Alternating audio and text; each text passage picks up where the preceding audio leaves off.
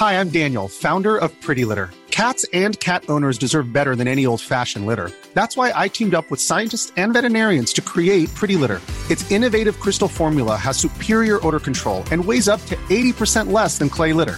Pretty Litter even monitors health by changing colors to help detect early signs of potential illness. It's the world's smartest kitty litter. Go to pretty litter dot com and use code ACAST for twenty percent off your first order and a free cat toy. Terms and conditions apply. See site for details. I'm Sandra, and I'm just the professional your small business was looking for. But you didn't hire me because you didn't use LinkedIn Jobs. LinkedIn has professionals you can't find anywhere else, including those who aren't actively looking for a new job, but might be open to the perfect role, like me. In a given month, over seventy percent of LinkedIn users don't visit other leading job sites. So if you're not looking on LinkedIn, you'll miss out on great candidates like Sandra. Start hiring professionals like a professional. Post your free job on linkedin dot com slash achieve today. Hey, it's Ryan Reynolds, and I'm here with Keith, co-star of my upcoming film, If, only in theaters May seventeenth. Do you want to tell people the big news? All right, I'll do it. Sign up now and you'll get unlimited for fifteen dollars a month and six months of Paramount Plus Essential Plan on us. mint mobile dot com slash switch. Upfront payment of forty-five dollars equivalent to fifteen dollars per month. Unlimited over forty gigabytes per month. Face lower speeds. Videos at four eighty p. Active Mint customers by five thirty-one twenty-four get six months of Paramount Plus Essential Plan. Auto renews after six months. Offer ends May thirty-first, twenty twenty-four. Separate Paramount Plus registration required. Terms and conditions apply if rated P G.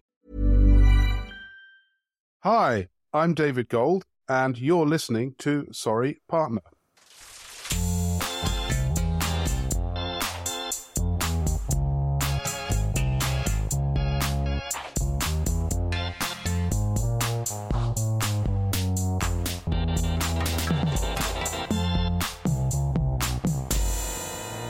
Hello and welcome to Sorry Partner, a podcast about bridge and all things interesting to bridge players, brought to you by Bridge Partners and Friends, Catherine Harris and Jocelyn Starts.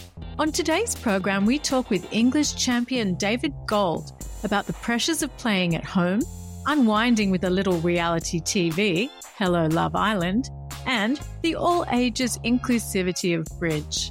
Plus, he shares his top tip for developing players. But first, let's kibitz. Hi, partner. How are you, Jocelyn? Hi, Catherine.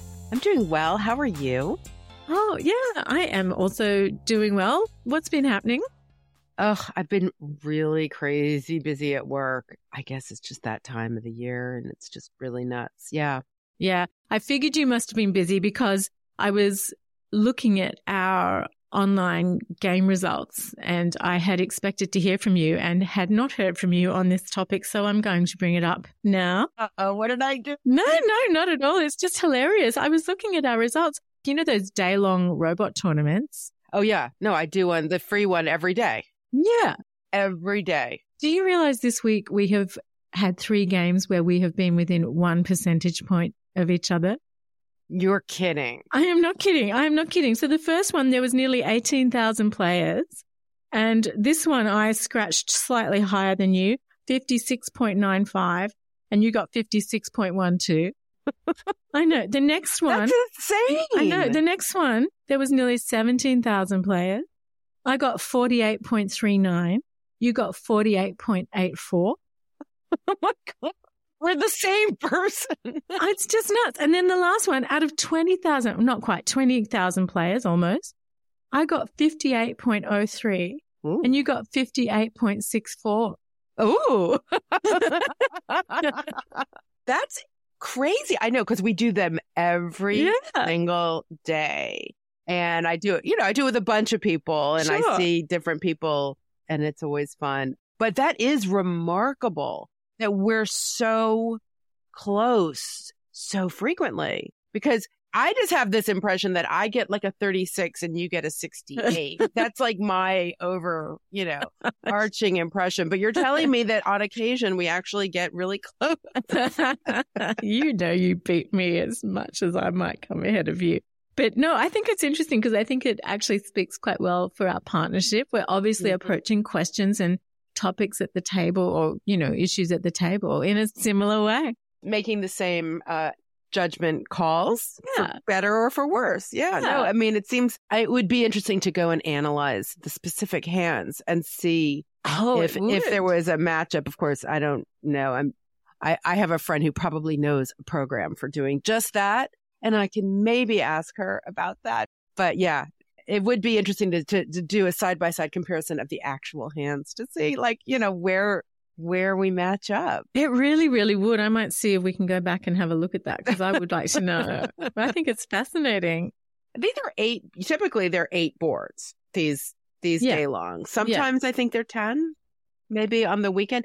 You know, the other thing about the day-longs that have I just never noticed until recently, that they actually put your percentage points. What am I trying to say? They're, that you they put they the, show you your your your cumulative score as you go along, where they never used to.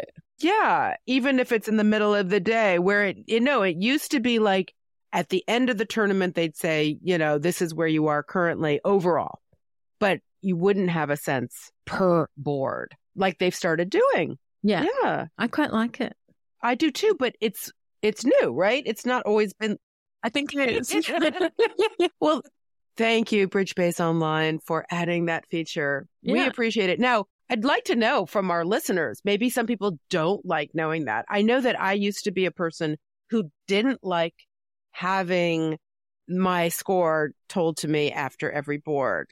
I found it unnerving and distracting, but now I'm really kind of used to it, at least playing online. I do like it. I like it when I'm playing with the robots. I don't like it when I'm playing with real people. Oh, yes. Go fig. Interesting. Mm-hmm. Right. I guess with the robots, you're. It's all about learning. You know, it's all about trying things out, and the stakes are pretty, pretty. You know, for these free robot tournaments. I mean, it's an opportunity. It's great. It's an opportunity to try things out against a very large field, and you know, if you spent the time, you'd probably actually learn stuff if you went back and analyzed where you did poorly and how people took a better line. And my friend does have a whole program that you can run, and you can get the the double dummy solution for how you should have played it, kind of thing.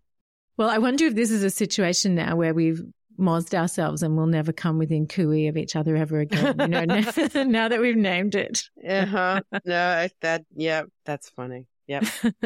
Yeah, it'll go back to thirty-six my way, sixty-eight yours.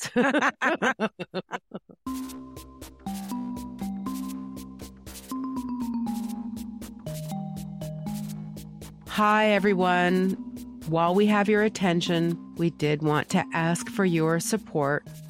Any amount you can give would be most appreciated. It's quite easy. You just go to our website, sorry partner dot com, click on the Support the Show tab, and it'll take you to our secure Patreon page. Thanks very much. Now, back to the show.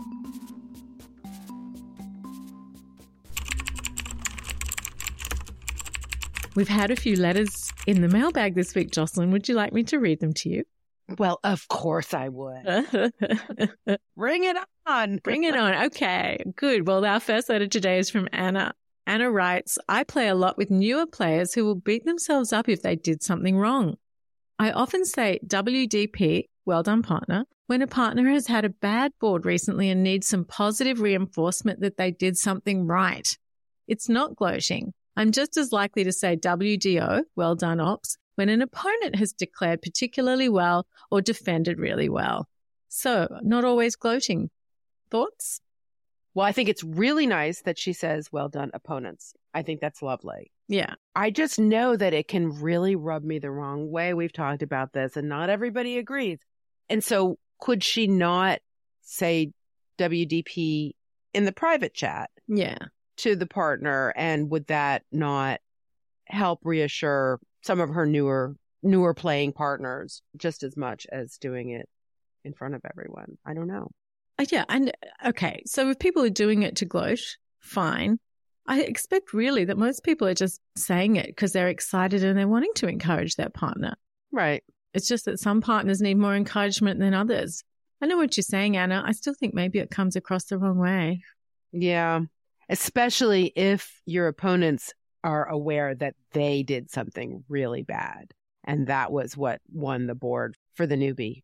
Yeah. So, you know, I guess that's the thing, isn't it, about intentions? Not everyone knows what they are. Mm-hmm. Mm. But it's a very nice sentiment, Anna, and I really appreciate that. And you sound like a lovely mentor, and it's great to encourage new players, and more people should be doing it. So more power to you. Yeah. Thanks for writing.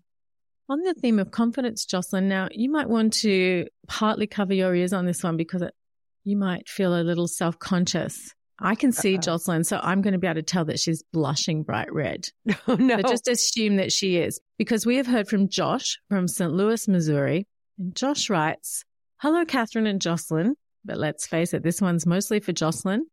I discovered your podcast about three weeks ago and I enjoy it very much." He's trying to get caught up, but he wants to write to us about the podcast theme music that Jocelyn created. Even though we say it in the credits, people might not realize that Jocelyn, Jocelyn composed our theme music and it's fabulous. Anyway, Josh writes, "The keyboard rhythms are varied and fun, and the eight measures of music remind me of the play of the hand. I imagine that I'm the declarer in a major game at match points. The play is progressing as normal through the middle measures of music, but as measure seven approaches, I decide whether to take a finesse at trick twelve that, if successful, will gain an overtrick. As I lead toward dummies remaining ace-queen, I insert the queen, and the anticipation of whether my right-hand opponent can produce the king is an anxious moment." That anxiety is brought to life by the keyboard trill in measure seven of the theme music. "Fortunately, the mood of the music in measure eight suggests that the finesse is successful, and my forty-two percent board for making four turns into a seventy percent board due to the overtrick. Brackets, two pairs didn't bid game." Jocelyn, I hope this letter draws more attention to the fact that you are responsible for the theme music. Oh, thank you. You know, that's amazing and so, so nice to hear. I was trying to capture the feeling of the play of a bridge hand, how, you know, you have your ups and your downs. And yeah, and then there and moments of, you know, where you're going to take that finesse or do something else, see if you can drop that singleton king, and and it can go well or it can go badly. And yeah, I'm so gratified that that Joshua picked up on it. That's wonderful. Thanks, Josh. That's so nice. And a number of people have let us know how much they enjoy the music, Jocelyn. It's so fun. So, you know, thanks for writing, and I hope everyone appreciates it. And my dear friend Jocelyn is very talented. Well, it was only after you didn't really like any of my classical music suggestions for the theme music that I was forced to try to come up with something a little more poppy. Well, you did a great job. Thank you. So just segueing on the, the theme of red faces. Yes, and my face is red, but I love it. Our next letter is from Tom in Chicago, and it's about an embarrassing moment. "I was playing speedball on B B O. It was the last board with these opponents. After a pass or two, the opening bid was three spades followed by a double. I thought to myself, that is a takeout double, and I have six hearts and seven high card points with a void in spades, so I bid four hearts, thinking that my partner showed hearts with the takeout double. My partner then bid four spades. I thought he must have first round control in spades, since he is bidding the suit that the opponents had preempted and he's interested in slam. I had the ace of clubs, so I then bid five clubs to show my ace of clubs. The opponents doubled and everyone passed. So, to my surprise, I was playing five clubs, doubled, vulnerable. The dummy came down with jack X X in clubs, and I knew I was in trouble. I had ace four times in clubs, with a void in my hand and a singleton in dummy and only seven clubs between us. I thought I better try to cross off as many tricks as I could. The best part of the hand was when the clock ran out and I was down five tricks for minus fourteen hundred. Thank God the clock ran out. Oh, my God. I knew I had to put this board behind me quickly and start a new board with new opponents. It wasn't until a phone call from my partner after we finished playing that we reviewed this board, and I realized that he had made the three-spade preemptive bid and the opponents had made the takeout double. I had mistakenly thought that the opponents had opened three spades and my partner had made the takeout double, which is why I gladly bid my hearts and showed my ace of clubs after what I thought was a four-spade control bid." And then he's actually just reiterated to please don't use his last name because he'll never find another bridge partner. This is not that hard to do online. I did this playing with you not that long ago. Like, you opened and I didn't respond because I thought it was the opponents who had opened. The one no trump or whatever it was. I mean, it was just like idiotic. Yeah, no, sometimes though, for some reason, I know what you mean. You kind of get a bit confused about who's who. It doesn't happen that much, but every now and then. And yeah, yeah. yeah. But it's it doesn't happen face to face, I don't think, at all. Like, you know. Just as well. At least I guess it could. Now, watch it happen the next time I play face to face, and I'll eat my words. Oh, I'd be very surprised, Jocelyn, if that ever happened to you at the table. But hey, you never know. Oh, boy. Watch this space. We've also heard today from Paul in Alberta, Canada. Ladies, I love your podcasts. Thanks, Paul. They have had a very positive impact on me. I started playing rubber bridge with my mum, dad and brother as a teen. I played at university. We would start right after dinner and only stop when someone had a class next morning. I also played a little duplicate with my dad after my mum died. Then I stopped playing to have a family and a forty-five-year law career. I came back to bridge three years ago at seventy-two. My, how things have changed over those five decades. After two and a half years of online bridge with the same people, per Sorry Partner's advice, I recently found a very patient mentor with whom I could really play up. We played in open pairs in a sectional last weekend. My first serious competition ever. My goal was not to come last, and we didn't. We scored forty-eight point eight percent over fifty-two boards. I even won two point oh four master points. Going over the results, I recognized Kay Fung's name from your podcast. Oh, kismet. Yeah. And then he says we scored sixty percent on one of the boards we played against her, which really boosted my ego. I'm sure she wasn't so thrilled about that, Paul, but I totally get it. It's nothing better than oh, getting a good board against a top player. Yes. But it's nice to hear that you're you're back playing again. That's fabulous. So great. So great. And very respectable result for your first time out. I'm glad you got those master points. Definitely. Well done. And our final letter today, Jocelyn, is from Anonymous. Ah. Uh-huh. And the subject line is passing a happy two. While waiting for my turn to bid, I try to plan what to bid under various scenarios. One night in a team game, I had a one triple four hand with opening strength. I was second to speak and decided to open one diamond if right-hand opponent passed and double if right-hand opponent bid one or two spades. So right-hand opponent passed, but somehow I thought he'd bid one spade, and so I doubled. Needless to say, commotion ensued and the director was called. The director said he needed a minute to determine the ruling, but he said he thought I could do what I wanted, but my partner would be barred. He told us he'd return with a ruling soon. Several minutes passed as he studied the rule book, at which point we told him that we were okay with partner being barred. We just wanted to continue to play. So he agreed and partner was barred. I decided not to guess what to do and passed. The bidding continued. One heart, pass. Two hearts, pass, pass. Now, I know my partner. He doesn't like to let the opponents play in happy twos, which means letting them play in a fit at the two level. And I could see the pain in his face as he was forced to pass. The play ended with the contract down two for plus one hundred for us. I was relieved that we were plus, but concerned that we might have missed three no trump, given that we'd taken six tricks when playing in their eight-card fit. That would be three hundred to the opposing team and a loss of seven imps. When our teammates returned and we compared scores, I was dreading having to say plus one hundred and was all ready to apologize. But I did say it, and they said, win of thirteen. It turns out they were in two spades doubled and made three. My partner still hasn't forgiven me for causing him to pass a happy two. Yeah. That's so funny. And this was submitted anonymously. It's very similar to the earlier letter writer. Yeah, from Tom. Tom. Well, thank you, Anonymous. We love the letter. And thanks also to quasi-anonymous Tom, who wouldn't give his last name. I guess that's the uh, the theme du jour. Yes. And concern about our partners. Oh, always concerned about partners. Sorry, partner. That's right. Indeed.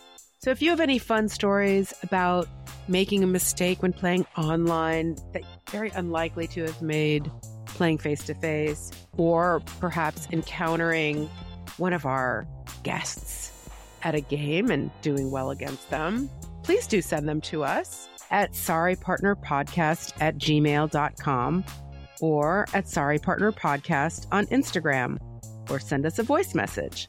These links are in the show notes and on the website at sorry partner dot com, along with some other good stuff. Coming up next, our interview with David Gold. And note, this episode comes with bonus audio for our Patreon supporters.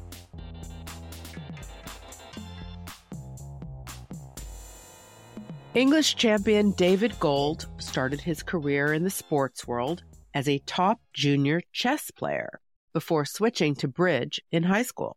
He says he learned most of what he knows about the game from his former partner, Tom Townsend, who was taught to play as a schoolboy by David's father. David has since formed partnerships with Tony Forrester and David Bakshi, and has represented England with them numerous times in the European Championships, the Bermuda Bowl, and the World Olympiad. His most recent international partner is Mike Bell. In twenty seventeen, he was part of a team that won a bronze medal in the transnational competition at the World Teams Championships, and in twenty twenty-two, he won bronze in the Rosenblum Bowl. We began by asking if he'd had any interesting or wacky hands lately. Nothing really wacky, but I was playing with a very exciting partner of mine, Andrew Black. We normally do have lots of interesting situations come up, and he held three small spades, three small hearts, queen to four diamonds, and three small clubs. And right-hand opponent opened one spade, and left-hand opponent bid four spades, and I doubled opposite this hand. Most people would probably just look at their hand and say, well, I don't have anything. I'm three three four three. I hope my partner's got four tricks, and pass. But my partner, who believed the vulnerable opponents, vulnerable against not, and in these situations, he thinks that they usually tend to make it. He actually, believe it or not, bid four no trumps, two places to play. He, I don't think he decided which two places he had yet, but he just didn't want to defend four spades doubled. He heard me bid five clubs. I don't know whether that was one of his places, but it didn't matter because the opening bidder bid five spades and everybody passed, and that went one down. In the other room, they the, the bidding started the same, and they passed four spades, and that was an easy make. And as it happens, we could get out to five hearts, which I, I actually had six hearts. one six three three was my shape, and we only go for three hundred against their six twenty or seven ninety. So he was very right, even though it might look a little crazy. Wow. And so did that cause a bit of discussion in the post-mortem? I mean, as a team generally, most of us do believe that you believe opponents where they're vulnerable. And certainly when we're favourable, we believe in just not sitting these doubles. When it goes one four and they're both bidding, just so often they make. I mean, if someone opens four and they're gambling on their own, it's a bit different. But when they bid one four and they're unfavourable, just so often they make. So maybe there's something to be learned from the hand. Maybe I should have just bid as well, but my hand, I had ace, king, ace in the minors, so it looked like I might have defence, but we still couldn't beat four spades. Thinking about one of your regular partners, what would they say is your greatest strength when it comes to the game? I'd like to think they would just think that I was very calm and relaxed and that I never get too wound up, but who knows what they would actually say, but that's how I think of myself. Never get animated and I'm not argumentative, so that's, I'm guessing, what they would think about me. And has that always been the case, that you've always been a calm bridge player? Yeah, pretty much. I had maybe one phase where things, you know, were going on in my life where it made me slightly less calm, but only by my standards. Other than that, I would say I've pretty much always just been very relaxed. What would a regular partner possibly say is something that they wish you did differently? Or is there something that you wish you did differently? Well, I mean, obviously, I wish I could play better. Doesn't everybody? I hope they do. What aspect of your game in particular? I think that my declarer play could certainly be better. I would say it's my weakest area. Sometimes I'm in good form and, I, and I'm playing the hands really well, but I do sometimes have tournaments where I definitely, particularly in that area, feel like I'm not just quite seeing the ball clearly. That's the area I would most like to improve and become more consistent on. How did you get started playing bridge? I was always aware of bridge because my father was a bridge player. So there were always bridge books lying around the house and he was always lying on the floor dealing himself out hands. And I'd grown up playing lots of card games with him. And I was also a chess player. But I actually learnt the game when I was in the lower sixth at school. That's the penultimate year before leaving school. So you're about sixteen or so. I was at a boys' school, so it was boys playing. I saw them playing cards in the common room. And I asked them what it was, and they told me it was bridge. And I'm like, oh, I know a bit about bridge. Teach me how to play. And that was that. Obviously, I went home and said to my dad, oh, I've learned bridge. And he had books, and he progressed me from there. And so for how long were you able to maintain a parallel interest in chess? About another couple of years. My father told me, trust me, now that you've discovered bridge, you're not going to play chess for much longer. He also told me, because I was pretty good at chess, he said, you're not going to have a clue about bridge even in another ten years from now, so be prepared for that. And he was correct on both fronts, I would say. Why do you think that bridge is just so much more captivating or pushed chess out of the picture? I just think it's got more dimensions. I mean, I love chess. It's still a passion of mine. I follow it and watch it, but there's just so many more dimensions to bridge. You've got the partnership element, the different areas of the game. I also think the bridge world is more interesting, exciting, the people in it, from my personal experience. Who are the more interesting and captivating people that you've met? One of them is my most regular partner in England, who I mentioned on the hand before, Andrew Black, who founded Betfair, which is the world's biggest betting exchange. But I actually met him even before he founded Betfair, when he used to play small stakes rubber bridge when I was just starting. And then he sort of disappeared for ten years and founded Betfair and became famous, and then got back into bridge. And then the last few years, we've been playing together again, so he's, not surprisingly, extremely interesting. I'm lucky enough to play a lot with Zia, who I probably don't need to say much about, but obviously an exceptional personality. I could honestly list so many people. I would say the most interesting are not necessarily the people that are famous for their bridge, but often people that are famous from other endeavours and that they've done in life, but who are captivated themselves by bridge. Don't know him at all, but played against Bill Gates, for example, and there's just all sorts of interesting, famous people playing bridge, and it's not so true in chess. If you thought the only way to get a more defined jawline with natural-looking results was through surgery, think again. Juvederm Volux X C is a non-surgical injectable gel filler that improves moderate to severe loss of jawline definition and can help you achieve natural-looking results with little downtime. Even better, this improved definition lasts up to one year with optimal treatment. No maintenance required. Improve jawline definition for a smooth, sculpted look with Juvederm Volux X C. For important safety information and to find a licensed specialist, visit Juvederm dot com. That's J U V E D E R M dot com. Not for people with severe allergic reactions, allergies to lidocaine, or the proteins used in Juvederm. Common side effects include injection site redness, swelling, pain, tenderness, firmness, lumps, bumps, bruising, discoloration, or itching. There's a risk of unintentional injection into a blood vessel, which can cause vision abnormalities, blindness, stroke, temporary scabs, or scarring. Talk to a licensed specialist to find out if it's right for you. Hey, it's Ryan Reynolds, and I'm here with Keith, co-star of my upcoming film, If, only in theaters May seventeenth. Do you want to tell people the big news? All right, I'll do it. Sign up now and you'll get unlimited for fifteen dollars a month and six months of Paramount Plus Essential Plan on us. Mint Mobile dot com slash switch. Upfront payment of forty-five dollars equivalent to fifteen dollars per month. Unlimited over forty gigabytes per month. Face lower speeds. Videos at four eighty p. Active Mint customers by five thirty-one twenty-four get six months of Paramount Plus Essential Plan. Auto renews after six months. Offer ends May thirty-first, twenty twenty-four. Separate Paramount Plus registration required. Terms and conditions apply if rated P G. There's never been a faster or easier way to start your weight loss journey than with PlushCare. PlushCare accepts most insurance plans and gives you online access to board-certified physicians who can prescribe F D A-approved weight loss medications like Wegovy and Zepbound for those who qualify. Take charge of your health and speak with a board-certified physician about a weight loss plan that's right for you. Get started today at PlushCare dot com slash weight loss. That's PlushCare dot com slash weight loss. PlushCare dot com slash weight loss. Do you have a favorite tournament that you love to play? Yeah, I love the Iceland tournament, which is normally in January. Just a wonderful event, wonderful atmosphere, never a director call, never a convention card. Love Reykjavik, great restaurants. Just love that event. Is that the one that people get very dressed up for? No, no. I mean, I, I, dressed up in the sense that you probably want to keep warm, but no. There's nothing fancy. Anybody can play in it. It's normally ninety percent Scandinavians, quite a few Brits go over, the odd American. It's not a top, top level event, but it's a decent standard and just very, very good fun. When you're playing, is there ever anything that makes you nervous at the table? My nerves are generally pretty good.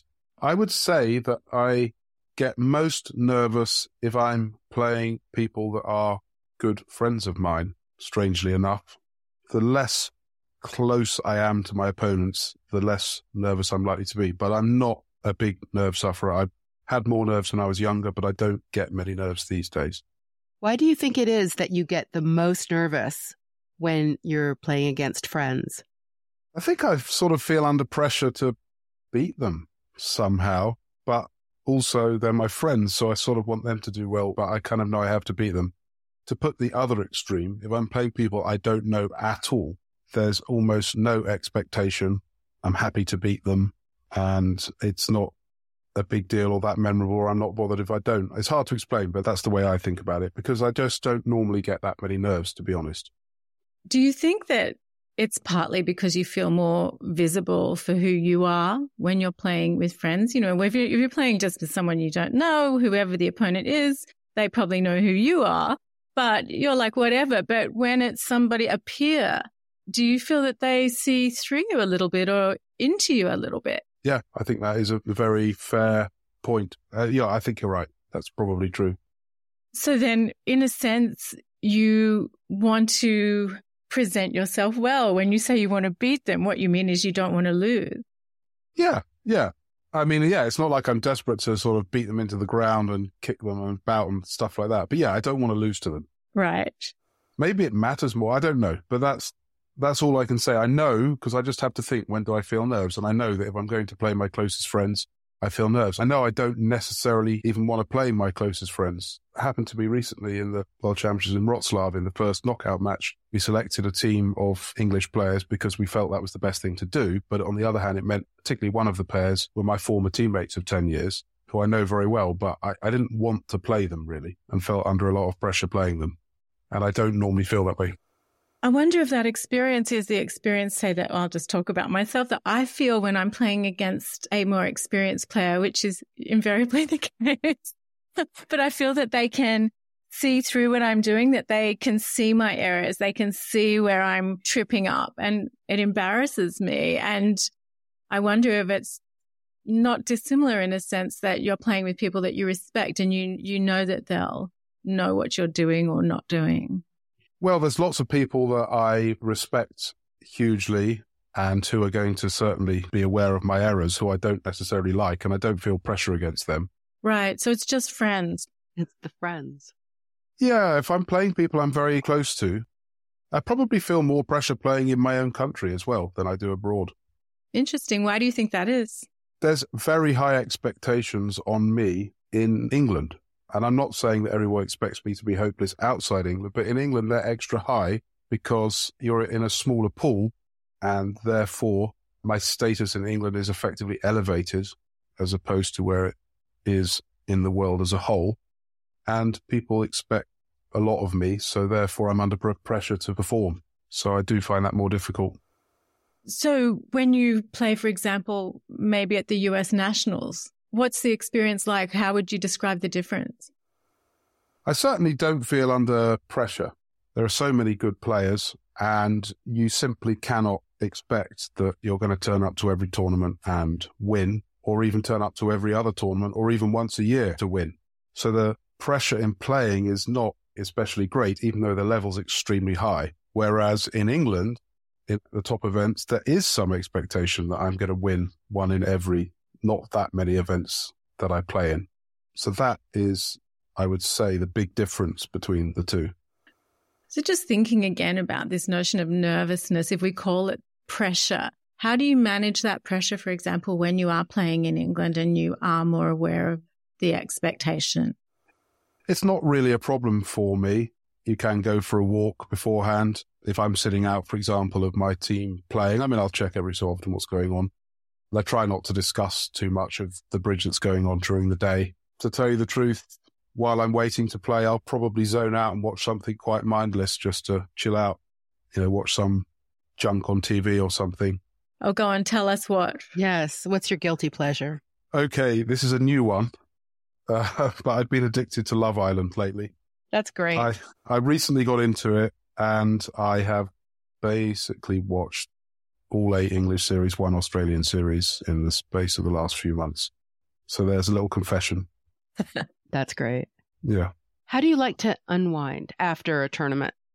At the end of the day's play, assuming it finishes at, at dinner time, I like to go for dinner with my team and have a nice dinner and just chat, certainly go through some of the hands, in a, but in a casual and enjoyable manner, and hang out. And then after dinner, just sit around and sort of hang out and chat. That's my idea of unwinding.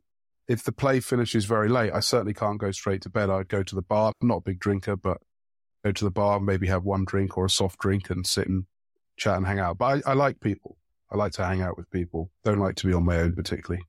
And at the end of a big tournament, what do you find yourself typically doing?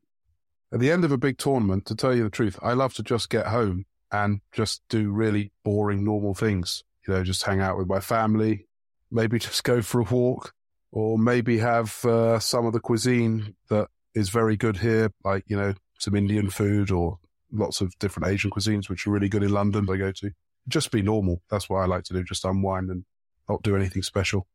How long do you find that it takes you to feel that you're, you know, back home again? Not that long. Couple of days. I mean, often, honestly, for the first couple of days, I will just be enjoying literally, you know, going for a walk, going to the supermarket, just doing normal things. But it doesn't take me long to adjust. And I play so many events anyway that that transition between event and then getting back home is something I go through several times a year. I'm quite used to it. It's the most memorable or unexpected place where you've played bridge. The most memorable has to be when we played in Beijing, China, in two thousand eight.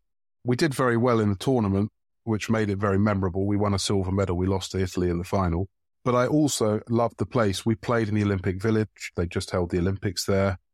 I'd never been to China before at that time. We went, visited the Forbidden City. I loved the city and the restaurants, and the fact that there was like no English whatsoever made it very challenging and exciting. And we had a day off where we went, walked along the Great Wall of China. It was just the most incredible bridge trip of my life. It would be hard to ever top that, I would say. How about unexpected, wacky place that you've played?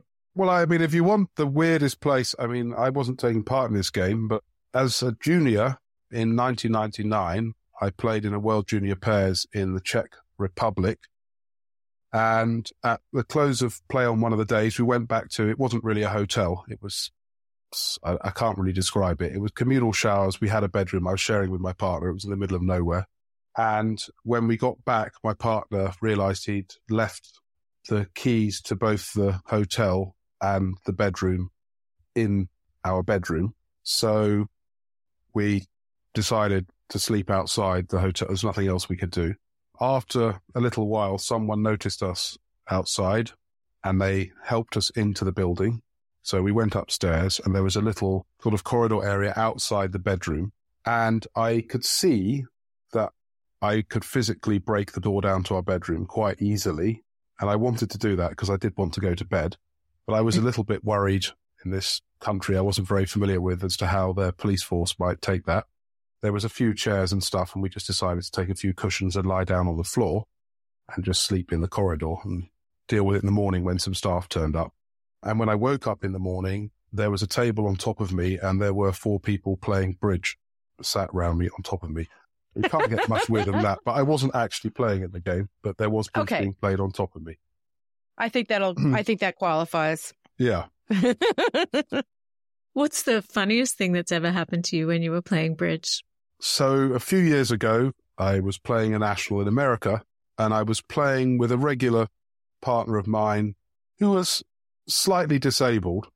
So he could walk a bit, but he needed one of those sort of electric, mo- you know, carts that you drive around in. And he'd gone to the bathroom and three of us were waiting at the table and he drove back. And as he was driving back, I noticed that he perhaps hadn't, you know, put his sort of underwear back on as accurately as he might have. So as he was driving towards the table, I sort of waved at him and said, you know, you need to sort yourself out. Our opponents were talking and hadn't really noticed. He didn't hear me, so I said, I shouted again, you need to deal with yourself. And as he looked down and realized, he was a bit shocked and he lost control of the car and he continued driving, by which time the opponents had noticed and looked shocked as well. And he drove into the table and they moved to the side. He knocked, he was knocking the table forward. The bidding boxes came off. The cards came off. I jumped out of my chair and I ran round to the car and I got the key in the ignition and I turned it off, at which point some random joker from the neighbouring table got up and came over and said, uh, excuse me, sir, I'm going to need to see your licence and registration. And uh, I have to say, half of the room, and especially the three of us at the table, were just on the floor laughing. We wouldn't stop. I understand that you probably don't want to go into great detail, but I'm having a little bit of trouble understanding what was so shocking. Was was something not tucked in properly, or? Yes. Yes. Okay. Yes. Okay. Yes. That's what, okay. Trying to give a P G version, but it was not yes. that P G, actually. That is pretty funny. I mean, it was, I was wondering whether to tell that story, but I mean, it honestly is the funniest thing. It's hilarious. I mean, it was unbelievably hilarious. We were all in tears. I mean, I'll never forget it. It's the funniest thing that's ever happened. And the person I'm telling the story of is, is no longer with us. So, uh, you know, I'm not going to name them anyway, but I feel that's, that is the funniest thing. That was a great contribution that he made. Yeah. Yeah. What's the biggest schlamazel or muck-up you've ever made at the table? There have been a few. Since I had one very recently, I'll tell that one, which was in the World Championships recently in Wroclaw. I was in a pretty simple game contract. It became mildly difficult because trumps didn't break well, but I knew that they were they were five one. I knew a lot about the hand because hand on my right had shown a five five hand, a f- sorry, a five five or a five four hand. So I had ace-queen doubled and diamond in hand, and I thought there were king ten to seven diamonds in the dummy. And I knew that the suit couldn't really be anything other than two two. So I knew I could play the ace and then the queen overtaking with the king and everybody would follow and the jack would fall. And I could play the ten and I could throw a loser while the hand on my left roughed with a winning trump trick and it would ensure my contract. So I played the ace of diamonds. And then I played the queen overtaking with the king and everybody followed. The problem is the jack didn't appear. So I sort of, my heart skipped a beat. And then I realized dummy didn't have seven diamonds. Dummy had six diamonds. And what I'd actually done now was I'd now set up a trump promotion for the hand on my left because the jack was on my right when I was just completely cold. So I went off in a, a lay down game. I was so upset that I did something possibly even worse on the, I can't remember if it was the next board or it was a couple of boards later, and I went off in a cold slab as well. And this was in the round of eights in the World Championships. Uh, it has a happy ending because we won the match anyway, but I did put our team under a little bit of extra pressure, and I don't think they were terribly pleased with me. Are you ever awake in the middle of the night replaying hands like that? Or do they just go? You let them be? Yes, I am awake in the night. Not as much as I used to be. I used to just every single hand. Now it has to be quite bad to keep me awake at night. Uh, so it's not something that happens to me every single time I play, but hands like that haunt me for quite a while. But I wouldn't say it's a major problem for me. Luckily, my long-term memory has become absolutely appalling in the last five, ten years, and it just sort of resets itself. Other than the odd thing, I just don't really remember anything, which is quite is quite handy. That's an upside, I guess. It means I can't remember things people have said to me in conversations I've had, and it gets me into trouble. But on the other hand, it takes away some of the stress of some of the worst things that I've done. I've noticed the same thing. What do you find to be the most annoying thing about bridge? It's a bit of an imperfect game in terms of sort of directing it and playing it. It, it, it it's a game that relies on people being very honest, but you don't get punished for not being honest. And a game where the directors can't really run it properly. I mean, take the issue of slow play. you get this thing where the directors come to the table and say, who's taken all of the time? And my response is always the same. I say, I don't know. I'm not I'm not an umpire. I'm playing bridge. I have no idea who's taken more time. And you get ruling situations where it's very difficult to work out what the correct ruling is in so many situations. So I just think it's a little bit of a imperfect game. It can't be run in as accurate a way as to, for example, chess, which just sort of runs itself. You have a clock and there's not really many infractions that you commit and it run. And when you do, they're easily governed. Bridge isn't like that. And I think you could often be punished for being more honest than other people, as an example. So that's something that annoys me, but I don't know if there's an easy solution. What's the best thing about bridge? There's many great things. I would say the best thing overall about bridge as a game and the bridge world, although I don't know if that's what you were asking, to me is there is no age in bridge. You can compete at a table where you could have, well, there's obviously only four players at the table. You could certainly easily all be in a different decade. I've been at dinners where people in their teens, twenties, thirties, forties, fifties, sixties, seventies, and eighties are around a table and no one feels like there's any difference. And my best friends range in age spanning fifty or sixty years easily, as do my bridge partners. And I notice it when I talk to my friends in the non-bridge world, I call them muggles actually, that they will often make comments about, oh, it's a bit weird that so-and-so is hanging out with so-and-so. And I'm like, what do you mean? They go, well, the so-and-so's thirty-five and they're fifty or something. And I'm like, not really. I mean, my regular partner at bridge is seventy-six and we go out, have dinner together, have a few drinks together. I don't even think about it. So for me, it's the lack of age in bridge is what I most love about bridge. And I think it's the best thing about bridge. Is there a hot button issue in bridge these days that you're particularly passionate about? For me, it's certainly the issue with cheating. And I would extend that to just playing the game in a in an honest manner. Because of some of the things I mentioned earlier, it's a very hard game to direct to police, as it were. So in order to play the game in the best way, we're, I believe, heavily reliant on each other being respectful and honest. And although that aspect of the game has improved a lot in the last several years, there's certainly room for improvement more. And that's the thing that I'm yeah most passionate about, most concerns me. What do you see are some of the steps that need to be taken to ameliorate the situation further? I think some people need to be educated on how to behave. And I think those that can't sort of have to go into the naughty corner and just not be allowed to play in the main events. There are actually even events already being run which are attempting to cut out people that are just not prepared to play the game in a respectful manner.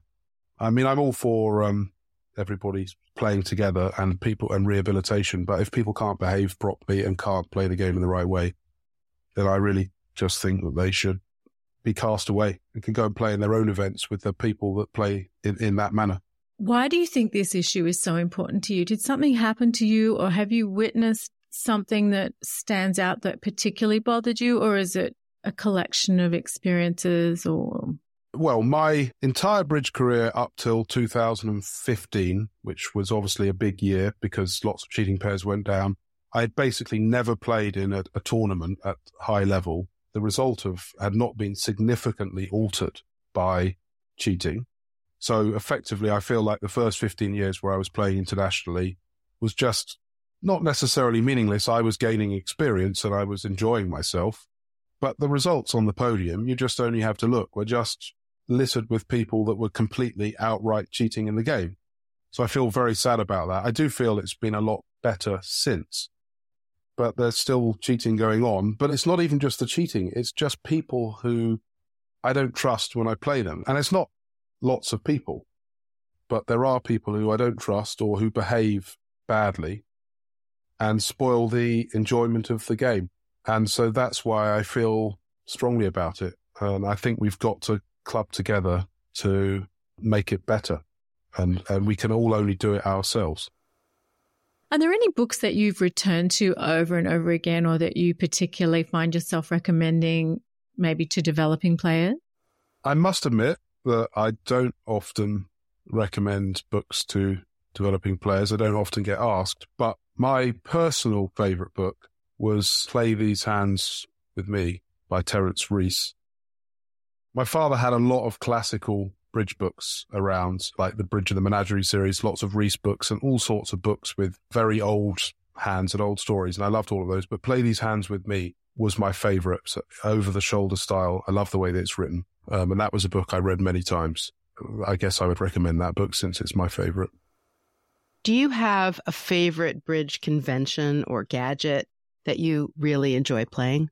I have a couple. I like playing Smith-Peters in defence. For many years, I didn't play them, but since I got converted to them about ten years ago, I virtually feel I can't play without them.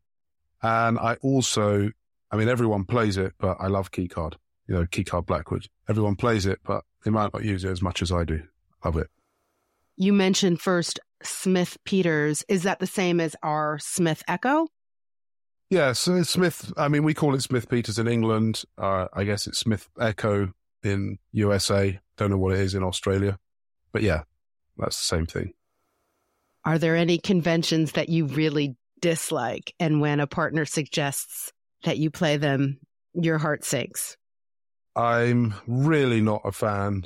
I don't know if you call it, it's not really a convention, but I'm really not a fan of A C O L in general, which is weak no trump and four card majors. I don't mind weak no trump. It's the weak no trump in combination with four card majors. So sorry to all the Brits out there, but I really don't like A C O L and would prefer not to play it, but I can play it. It's what I grew up with, but I'd really rather not. What's the best bridge tip or advice that you've ever been given? I don't know if this is exactly the best. There are lots of good ones, but this is something that's in my mind because it's relatively recent. I've played quite a lot with Zia in the last few years, and he has many good tips. I've learned lots from him. But one of my favorites is that we have a rule, and this is applies for teams. It doesn't apply for match points. If we're in um, a constructive auction, it's a game auction, and you know from your hand, you have a fit in a minor, that five of a minor is going to be safe. And you might make six. You never, ever stop in three-no trumps. You always look for slam. You never, ever just stop in three-no. If you're ninety-five percent confident you're going to make five of a minor, you always look for six.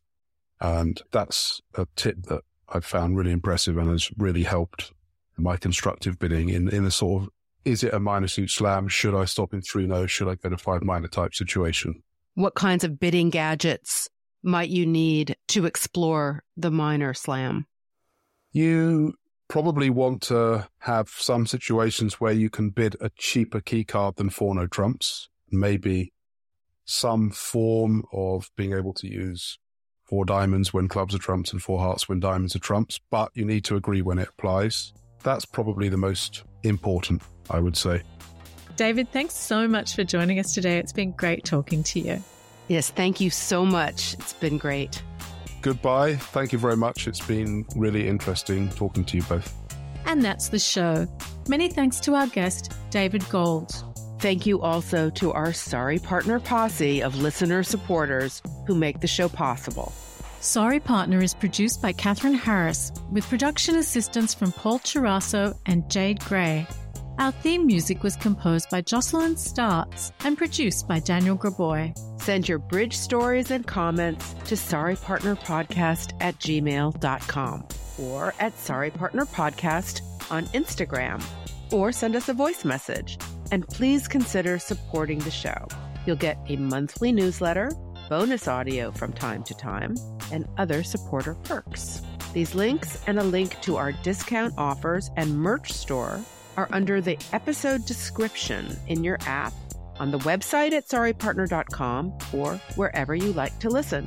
We'd love to hear from you, but be nice, or we'll call the director. Until next time, play well. May all your finesses be onside. And remember, as David says, he and Zia have a rule that when playing teams, if they know from their hand that five of a minor is safe, they never stop in three-no trump. They always look for slam. Thank you, partner. Thank you, partner. Bye. Bye.